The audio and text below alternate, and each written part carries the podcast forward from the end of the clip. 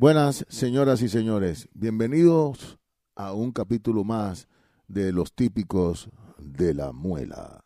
Con siete palos echando rumba buena, que yo no mono quimbalo, rumba buena, abuelita mi madre, ay yo, rumba buena, que no falta para y no le falta Dios. Ay, buenas tardes, buenas tardes, criollo. Buenas tardes, criollo. ¿Cómo están ustedes? Estamos aquí de nuevo, una vez más, en Utrecht, el corazón de Holanda, a las 3.33 de la tarde, eh, deseándole que todas las personas que se encuentran infectó con- infectadas con este virus, eh, por lo menos nosotros podamos apoyarlo y, y regalarle 33 minutos de, de esparcimiento, de tranquilidad y sobre todas las cosas aprendizaje, información. Bueno, como dijo mi hermano Eduardo, eh, estamos pasando por estos momentos difíciles. Yo creo que, que dentro de poco vamos a ir mejorando todas las situaciones y, y, bueno, deseo que Dios no- no- nos dé su bendición y que todo el mundo pueda salir satisfactoriamente bien de esta pandemia. Ah. Entonces, para empezar nuestro programa de hoy, vamos a hablar de, una formación eh, bailable que, es muy popular en Cuba, que se llama orquestas charangas o típicas. Y mm, eh, son orquestas donde se toca con violines, se toca con piano, en los principios se hacía música un poquito clásica, se tocaba el danzón y se bueno, muy muy muy interesante. Entonces, yo les dejo ahora con el señor Eduardo que nos va a contar un poco de sus experiencias con las orquestas típicas. Wow, Molote. Mira, una de las cosas más lindas que me ha pasado en mi vida ha sido trabajar con las orquestas típicas, con las orquestas charanga. ¿Sabes que esto eh, lo mismo lo realicé en Cuba que aquí, en Holanda? Y, y si el resultado siempre ha sido el mismo. Eh, es un formato para mí maravilloso, eh, muy espiritual. eh, esa, esas tonalidades que generan los violines a mí me pone a volar. Y sobre todas las cosas, nosotros trabajamos para el público. Y siempre, siempre que he trabajado con una charanga, ha sido funcional. Entonces, eh, te puedo nombrar, por ejemplo, una de las charangas que trabajé muy poco tiempo, pero para marcó en mí una experiencia, fue con el maestro Pancho el Bravo. ¿Quién Oh. recuerda a... ¿Quién recuerda a Pancho el Bravo? Ahora mismo lágrimas están saliendo de mis ojos. Sí, claro. Eh, no sé si Pancho está vivo o no, No sé. pero pienso que Pancho Bravo vivirá por la eternidad. Lamentablemente, eh, por cuestiones de disciplina y otros chismes más que de las cuales no vamos a entrar porque yo no tengo no, no, claridad no. de Eh, eso. Este no es un programa de Eh, chismoso y eso eso. déjaselo a Otaola. Eh, aquí, aquí nosotros te decía que Pancho, eh, por razones que no, que honestamente no conozco, eh, pero sí considero que el Instituto de la Música de Cuba no le dio el valor que Pancho representa. Creo que cualquier país en el mundo que exporte música no hubiese dejado al olvido eh, a Pancho el Bravo. Uno de los flautistas Qué más impresionantes Sí, que señor. yo he Sí, señor. escuchado. Sí, señor. Mira, Eduardo, ahora que tú hablas aquí, eh, estamos hablando de uno de los más grandes flautistas, para muchos el mejor flautista, y estoy, estoy comparándolo con, con estaba con, con Richard, el famoso Richard Ewes, pero dicen que, que era muy Bravo, chico, bravo, Sí. era Y a bravo. Pancho Bravo tenía una orquesta y él tocaba la flauta eh, impresionantemente. Y fue tanta la competencia entre Richard y él, y hay otro más que tocaba con la charanga Rubalcaba, otro flautista. que- Joaquín, Joaquín. Joaquín. Joaquín, eran esos tres, y entonces en la tropical, señoras y señores, el, el local más bailable de todo Centroamérica y de toda América. ¿eh? Allí se hacía la famosa competencia de las tres charangas ¿eh? tocando flauta. Y para muchos ganaba siempre el señor eh, Pancho el Bravo. Eso, eso es algo muy bonito que Eduardo mencionó sobre la, la- sobre la- las flautas en la charanga, porque la orquesta charanga o típicas, eh, ese era la- el punto fundamental. Imagínese usted que mm, la, la flauta está, está libre, está improvisando desde el principio hasta el final y es un y le da un calor, le da un sentimiento a todas las orquestas. De hecho, el cha-cha-cha también es con, con flauta y con charangas. Esto, yo tengo una experiencia y voy a, a- ir un poquito más adelante. Yo también trabajé con, no con una charanga, pero con un charangón.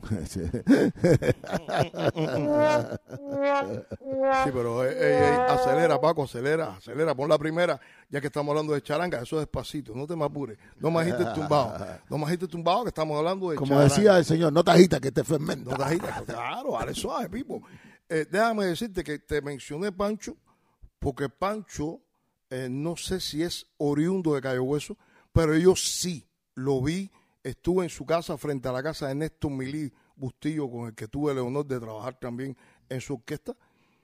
Eh, y Pancho vivía frente a la casa de, de Milí, en Cayo Hueso, en el corazón de La Habana. Oh, señores, sí. Eres de mi barrio. Señoras y señores, Plancho es Bravo, una de, los, de las grandes estrellas no reconocidas de Cuba. Hmm. Sí, voy a, voy a decir algo porque, bueno, ya, no reconocidas de Cuba y, y es una pena, ¿no? Un, músico tan importante y tan eh, importante para la música cubana, para nosotros los que amamos la música cubana, es lo más importante, ¿no? Yo, yo te digo honestamente, yo lo conocí por accidente. Por accidente, no porque nadie me hubiese dicho que ese era Pancho Bravo. Simple y llanamente ensayaba frente a su casa y después, por obra y gracia del Espíritu Santo, me invitó un tiempo a trabajar con su orquesta. Pero no sabía quién era. Allí empiezas a preguntar, ¿y este negrito quién es? Y ese negrito al final te das cuenta que si no es Dios, es lo más parecido a- de verdad. Sí, sí. Así que homenaje para ti, Pancho, si estás vivo, eh, que te llegue a lo más lindo de Y si estás en la allá arriba, salúdame a mi mamá y que te llegue también con toda la fuerza Uf, qué bien, qué bien. Pero Molote, quiero mencionarte porque quiero empezar a, a- bueno, no chismear, pero esto, tú sabes, ¿no? Típico, eh, vamos a muela, vamos a muela porque hablamos de Pancho, pero me gustaría que las, los radioescuchas, eh, por lo menos tengan, ya que no podemos dar muestra de cada una de las charangas que hay en Cuba, eh, pienso que puedo hablar de formato claro, estuve ahí, lo viví, lo sentí. Pero hay orquestas como, lo, por ejemplo, la orquesta de Neno González. Oh, ¿Qué te no. dice eso? No, Neno González es una de las grandes orquestas. Mira, eh, eh, eh, lo que yo tengo entendido, que todo está, porque yo no había nacido cuando aquello. eh, sí, sí, sí, sí, sí, sí, sí. ya, bueno, yo no había nacido cuando aquello. Y entonces las grandes orquestas cubanas de, esos tiempos, de los años 40 eh, y 50, estaba la orquesta de Neno González. Cuba, que es un país devorador de música y de temas, eh, todas estas orquestas se daban a la tarea de crear un tema, una canción, y la gente la acogía rápidamente y se hacían popular. Entonces eso le daba la oportunidad a muchas orquestas estar en, en toda la radio. Correcto, correcto, correcto. Yo, yo tengo más orquestas, voy mencionando. Sí. Un- por- una panorámica ra- ra- rápida, una panorámica rápida. ¿Qué me dices de la Sublime con, con Gerardito? Oh, cerca de tu barrio. Estrellas cubanas. sí, señor. Voy a mencionarte una orquesta que, que me impresionó muchísimo, eh, porque fue una de las pocas veces que pude ver a mi tío eh, tocando el instrumento en sus últimos espacios de vida, ¿no? Fue con la siglo XX, Joder. abajo chiquitico. Ya, y- ya, ya, y- ya. Y te puedo hablar de Molote, por cierto. La orquesta con que Barbarito cantaba, creo que era la orquesta de Arcaño y sus maravillas también, ¿no? La, la orquesta de Acaño y, y su maravilla. Pero hay una cosa que pasa, todas estas orquestas que se convirtieron en charanga empezaron siendo orquestas danzoneras, como hemos hablado en otros No, es que programas. la charanga, la charanga es una orquesta danzonera. Sí, sí, pero como el danzón era lo primero que se hizo, todas las orquestas hacían danzones y hacían baile, y después fueron transformándose la forma de hacer la música, y ya no solamente tocaban danzón, y tocaban cha-cha-cha, y tocaban masones y así, y combinaban todo un repertorio para que la gente bailara, ¿no? Y entonces yo creo que la orquesta de, de este gran flautista, Pa- eh, Pancho, no, no, de que, que mencionaste ahora mismo, eh, en la siglo... Alcaño, Alcaño, Alcaño, que también era flautista, ¿eh? que era flautista, Alcaño y sus maravillas, y también vivía también en Calle Hueso, pues, muy cerquita de Calle Hueso, también, esta era mucho más, fue una de las orquestas más populares que tuvo Cuba. Señoras y señores, estamos hablando de las orquestas más populares que ha tenido Cuba en todos estos años, en los años, de, digamos, de los 20 a los 50 Ya, ya, ya. de los 20 a los 50, ¿no? Y, en- y entonces, Ven acá, mi hermano, pero, pero al final me- no me sacaste de la duda y quiero que también, posiblemente alguien que nos escuche tiene la misma Sí, duda sí. que yo, porque no lo recuerdo. Deja, ¿Tú sabes por qué recuerdo la orquesta de Barbarito? La orquesta de Barbarito 10, porque mi tío, el hombre que me enseñó a tocar el güiro, era el güirista de esa orquesta, Víctor Herrera. Pero eh, yo pienso que al morir Alcaño, no recuerdo si fue Alcaño o otra, eh, que Barbarito se queda con la plantilla de la orquesta y después las personas de nuestra generación conocen la orquesta de Barbarito 10. Pero esa orquesta tiene un, un antes, un Sí. antes. lo que pasa es que Barbarito 10 y es el, el- uno de los primeros que empezó a cantar con este tipo de formación. Eh, en el principio, estos tipos de formaciones solamente hacían música instrumental. Hasta que lle- llegaron los primeros Paulina Álvarez. con Paulina Álvarez y, eh, con- y tocando un danzonete, que era algo más parecido a un son con un danzón. Y entonces también surgió la famosa, la famosa mm, eh, imagen del señor Barbarito 10, que ahora yo no recuerdo cómo se llamaba el, la La orquesta. yo tampoco. yo Ya, no, no, no recuerdo la orquesta donde tocaba, que se convirtió después en la orquesta de Barbarito 10. No, y que después, después de los después, se convirtió en la mundial, en la mundial de Hudson. Ya, la- ¡wow! Estoy erizadito, ¿sabes? Aquí se ha vivido. Sí, sí, sí, sí, sí. Mira, Después me echan los años a mí solo. No, el problema es que, que a mí me encantaba Radio Progreso. Y no, no, honestamente, honestamente, creo que ya sobre la década de, si mal no recuerdo, eh, 92, por ahí, entre el 90 92, yo entro a la Orquesta Sensación muy joven, muy, muy joven. Una gran orquesta. Eh, y, y al principio entré, "Ah, esto es una orquesta viejo, bla, bla, bla, bla, bla, bla, hasta que llegué al ensayo. Creo que nunca, nunca antes me había ido a un ensayo con, con lágrimas en los ojos, eh, molesto, y, y yo pensaba, esta gente no, no tienen idea de lo que están diciendo. No, el que no tenía idea de lo que estaba haciendo era yo. Eh, aprendí muchísimo en esa orquesta, se lo agradezco a Víctor Herrera, hijo, eh, director actual de la Orquesta Sensación. Eh, para mí fue magistral haber pasado por ahí. Y la sensación todavía continúa tocando. Todavía sigue siendo, todavía hay una sola. Ahorita, antes de, de empezar el programa, te comentaba que la primera orquesta charanga que grabó un tema con dos trombones fue La Sensación. Antes de, antes de, El charangón de Helio Revés. antes el maestro Helio Revés. Sí, sí. Te voy a hablar de una orquesta que charanga igual, ahorita hablaste, hablabas de algo que, que fue un fenómeno en el mundo entero, un fenómeno todavía es un fenómeno que es el cha-cha-cha.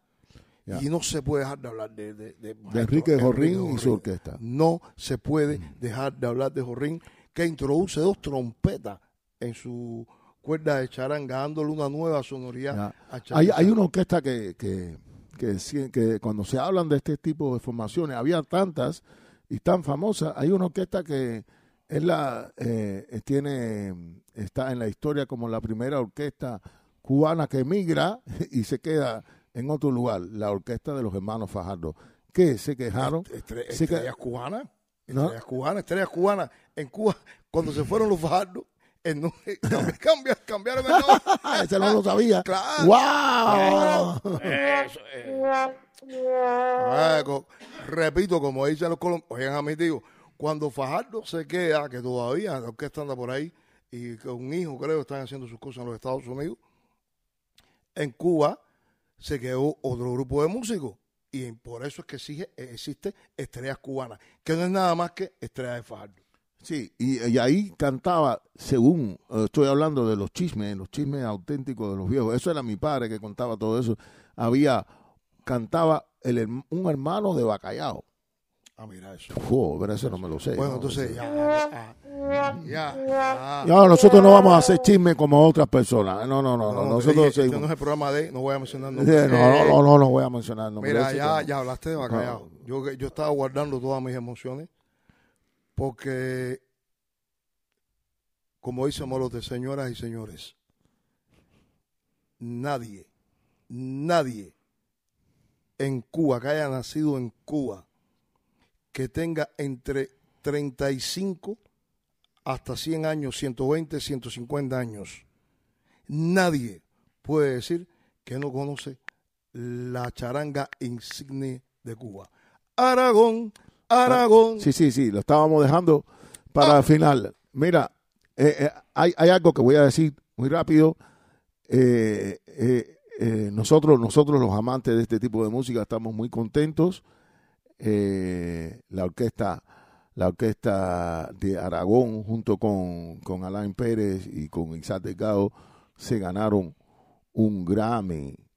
Eh, eh, en, la, última edición se ganaron un Grammy haciendo simple y llanamente cha-cha-cha y sones al estilo típica orquesta eh, danzonera. Eso, y para nosotros estamos súper contentos. Y yo les recomiendo a la gente que, que si puede si pueden conseguir este esta música de este CD No, no. yo les recomiendo a todos los, a todos los muchachos más jóvenes eh, que les gusta la música cubana que por favor, antes de escuchar Habana de primera, por favor, escuchen a estas orquestas que hemos hecho el nombre y que vamos a seguir mencionando y que ojalá yo pudiese saberme porque ahora voy a subir. Estuve anclado, un poquito anclado en la parte occidental del país, pero a correr, a correr en la parte oriental del sí, país. sí. Uh, Déjenme decirle a todos los que me escuchan que de Matanzas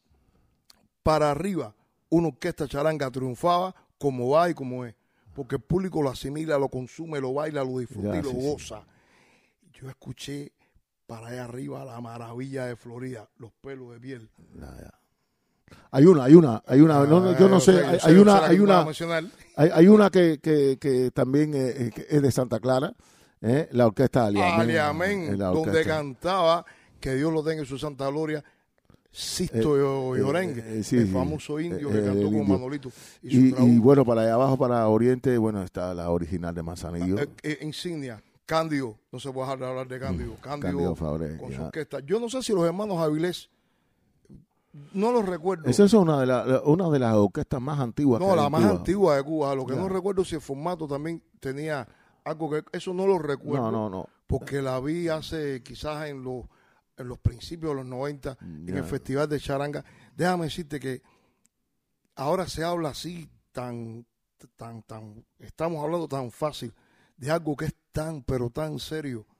Hay tantas orquestas de- con este concepto, porque charanga es un concepto en sí, la zona oriental del país que, que son impresionantes, Molote. Impresionantes. Yo creo que, que- que tiene que existir alguien que nos va a escuchar y tiene que colocar este producto sobre la faz de la tierra. Hay, hay una pregunta que siempre han hecho, ¿no? Porque, eh, y bueno, e- eso sobre todo en los tiempos que, que yo, bueno, yo trabajaba con la orquesta El Charangón de Helio Rebé. Y la gente le preguntaba, ¿pero por qué es un charangón? ¿Y por qué es una charanga? Te me está mandando a correr. Esa pregunta me toca a mí. Mira, una orquesta como la orquesta al revés. Literalmente eso es un tren. Eso es un tren, es un tren. Fue, en tu tiempo fue un tren, antes de tu tiempo fue un tren y en este momento es un tren. Los cantantes que me escuchan saben que cuando tú te paras en la tarima adelante de la orquesta revés, eso muele, te pasa por arriba, te, des- te destroza en pedazos. Si tú estás mal de voz, te vas completo, ya, directo para el cementerio. ¿Qué te quiero decir? ¿Cómo se expresa o cómo se define el concepto de charanga dentro de una orquesta como la revés? Porque estamos hablando de la charanga típica con tres violines, dos violines, un- un- dos violines, una viola y un cello, para fumar la cuerda, poner la cuerda sabrosonga. Que eso camina, que es un disparate por ahí para adelante, eso camina, que es una... Pero ya la revés era algo especial. Ya. Entonces, ¿cómo Revés logra mandar ese mensaje sin, de, sin divorciarse Mm. del concepto de charanga? Bueno, mira, te- vamos a hablar de Helio Rebé. Hablar de Helio Rebé es hablar de la charanga. Helio Rebé es un charanguero de alma y, cuerpo. Él empezó tocando en orquesta charanga, tocando el timbal, que quiero decir que es el primero que, que utilizó timbal en las orquestas charanga, fue Helio Rebé. Pegó, pegó mm, pegó eh, eh, algunos temas en los años 54 y 55, si no me equivoco, y entonces todas las orquestas charanga que él hizo después, hasta llegar a, él, a, la orquesta del charangón, tenían la estructura de charanga. Incluso cuando ya eh, lo último que dejó de tener fue un violín, eh, pero a las grabaciones de, la, de, los, eh, de los últimos discos hasta creo que Papá Legua, él utilizó violines en sus grabaciones. Él eh, utilizaba una flauta, un violín, dos violines, y después introdujo los trombones. Quiero decirles, y esto es parte de la historia, el señor Juan Formel tocaba con la orquesta de Helio Rebé. En su inicio fue el bajista de la orquesta Helio Rebé. Cuando se forman los Bambán, que también tienen la estructura charanguera, el concepto, concepto que aprendió con el maestro Helio Rebé. Era también dos violines, un cello, Juan Formel utilizaba una guitarra que después ya más, más, nunca, bueno, por las cosas que no voy a hablar ahora, porque si esos chismes se los dejo a otras personas, ¿entiendes? Pero siempre tenía una guitarra, una flauta. No, introduce la batería. Formel sí, sí, sí, sí, sí, sí. Revolucionó el, el, concepto de ya, ya, ya. pero se mantiene la base, se mantiene el concepto. El charangón de Helio Rebé, que esa era la pregunta, ¿no? Salud, mijito. Eh, sí, ya, me hace falta un poco de agua. Tengo whisky. Eh, sí, dame, un poquito, por favor. sí, sí, aquí es porque, coño, estamos hablando mucho. Déjame tomar un poco aquí. Sí. No, pero es cierto, es cierto, es cierto lo que está diciendo. No se perdía la esencia. No. Eh, aunque la orquesta sonase fuerte, eh, menos fuerte, como en yeah. el caso de Enrique con la charanga latina, o como el caso de Manolito y su trabuco. Sí, eh, todo eran completamente con de la estructura. La charanga banera. David la todavía no ha perdido la esencia con todas las cosas nuevas oh, que incorpora. Y, y, y, ahora estamos hablando, bueno, se han hablado muchas orquestas, para mí una de las orquestas insignias es la, la, la, la orquesta de Enrique, la, la saga. Oh, ¿Eh? Cuidado con eso. Ahí te, cuidado. Aplauso, aplauso, aplauso, aplauso, aplauso, aplauso, aplauso, aplauso. Mira, revoluciona, revoluciona la música cubana. Todavía en nuestros días. Las personas, todavía en nuestros días, las personas escuchan eh, orquestas como la charanga banera, bla, bla, bla, bla, bla, bla, bla, bla, bla, y no se dan cuenta que todo, todo eso estaba con la orquesta donde cantaba el señor Tony Calá, Sí, sí, sí, sí, donde cantó Crespo Massa, ya, donde ya, ya. David Calzado era uno de sus violines, y estamos hablando de la orquesta Ritmo Oriental de sí, Cuba. Sí, sí, eso, eso. Sí. Ya, la ritmo oriental, bueno, marcó un hito en todo, bailando, tocando, en- haciendo show. En fuerza, Daniel, Ah. eh, ¿cómo se llama? El, el, el, eh, Eh, Crespo Massa, Crespo, sí, era la José, eh, la- pero estaba Daniel tocando la percusión, Daniel en el timbal. claro, tocando la, claro, claro. Tú tienes bombo tan y coño, claro.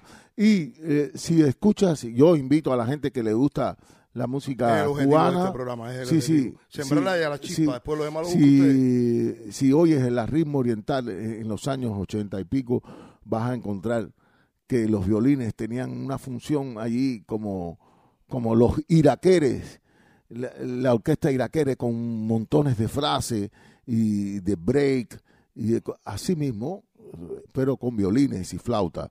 Y, Hoy en la llamada timba, la percusión, sí, toda esa cantidad de efectos de break, de hay que tener cuidado con la- cuidado con eso, no, eh, cosas Sí, sí. violentas que, que, que Ya, son ya, irrepetibles, ya. incluso hasta con la voz.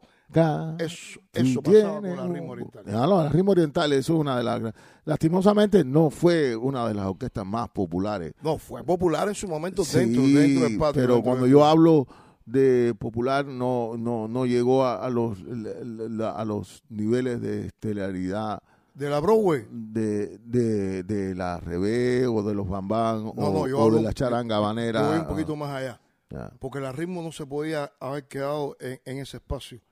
Si se conoce una charanga de forma internacional, tenía que haber sido la ritmo oriental. Ya, ya. Pero Ya, bueno, mano, ya. Eh, eh, eso son, bueno, eso son otras cosas que, que, que no nos vamos a salir de este tema Hoy de la charanga. Hemos estado hablando de todo esto. Hablamos de la, de la revés, hablamos de la sensación. charanga de la- latina. Tú sabes que tuve la oportunidad, tuve la de oportunidad cantar con la charanga de latina. cantar con la sí. charanga latina con el maestro Enrique Álvarez, que le debo mucho, Enriquito. Si estás escuchando el programa, abrazo para ti. ya, Eh, igual, Enrique eh, pasaba algo parecido a la revés, aunque hay que aceptar de que la charanga latina no tenía la fuerza con la que molía la orquesta al revés, o con la que como muele. Sí. La, la, la orquesta al revés se, se, se, se revoluciona mucho con no solamente con los trombones, pero con, con la forma de hacer eh, el tipo de música, porque él, eh, Elio Revés, que es un changuicero, introduce tocar el changüí, que es muy especial, changüí oriental de Guantánamo, junto con la música cubana. Y esa combinación es una bomba explosiva para el bailador. Vuelve loco al, bailador. Un, un ritmo constante y, y con una clave y bueno, tocando rumba y de todo. Mira, señoras y señores, hemos estado hablando aquí de las charangas. Eh, es un tema que pudiéramos estar hablando dos o tres horas, pero eso no podemos hacer. Claro Sí. que no, lamentablemente. Pero voy, voy a, voy a marcharme con algo, voy a marcharme con algo que, que, nos, que, nos, que nos unió una vez más en nuestras vidas y fue la gran charanga del maestro Gerardo Rosales. Sí, sí, sí, sí, sí. Sí, Oh, eso oh, no, no, no, che- eso no, eh, no. eh, 100 puntos para Gerardo Rosales, uno de los grandes músicos que, que viven aquí en Holanda, de Venezuela y de Holanda y del mundo. El señor Gerardo Rosales tenía la idea de montar una orquesta charanga con dos violines o tres violines. Y, Tres violines, eh, trombones, Dos violines y una trompeta, viola.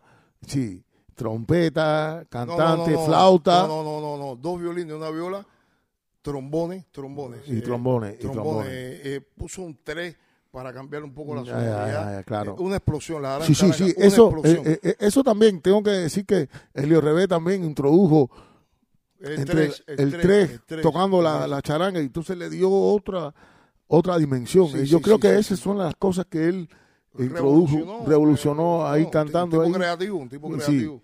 eh, eh, un tipo creativo. sí. Bueno, mi hermano, el reloj no marca las horas. Sí, pero ya y entonces, bueno, ojalá que se hayan divertido en este programa, ¿eh? que la vayan pasando bien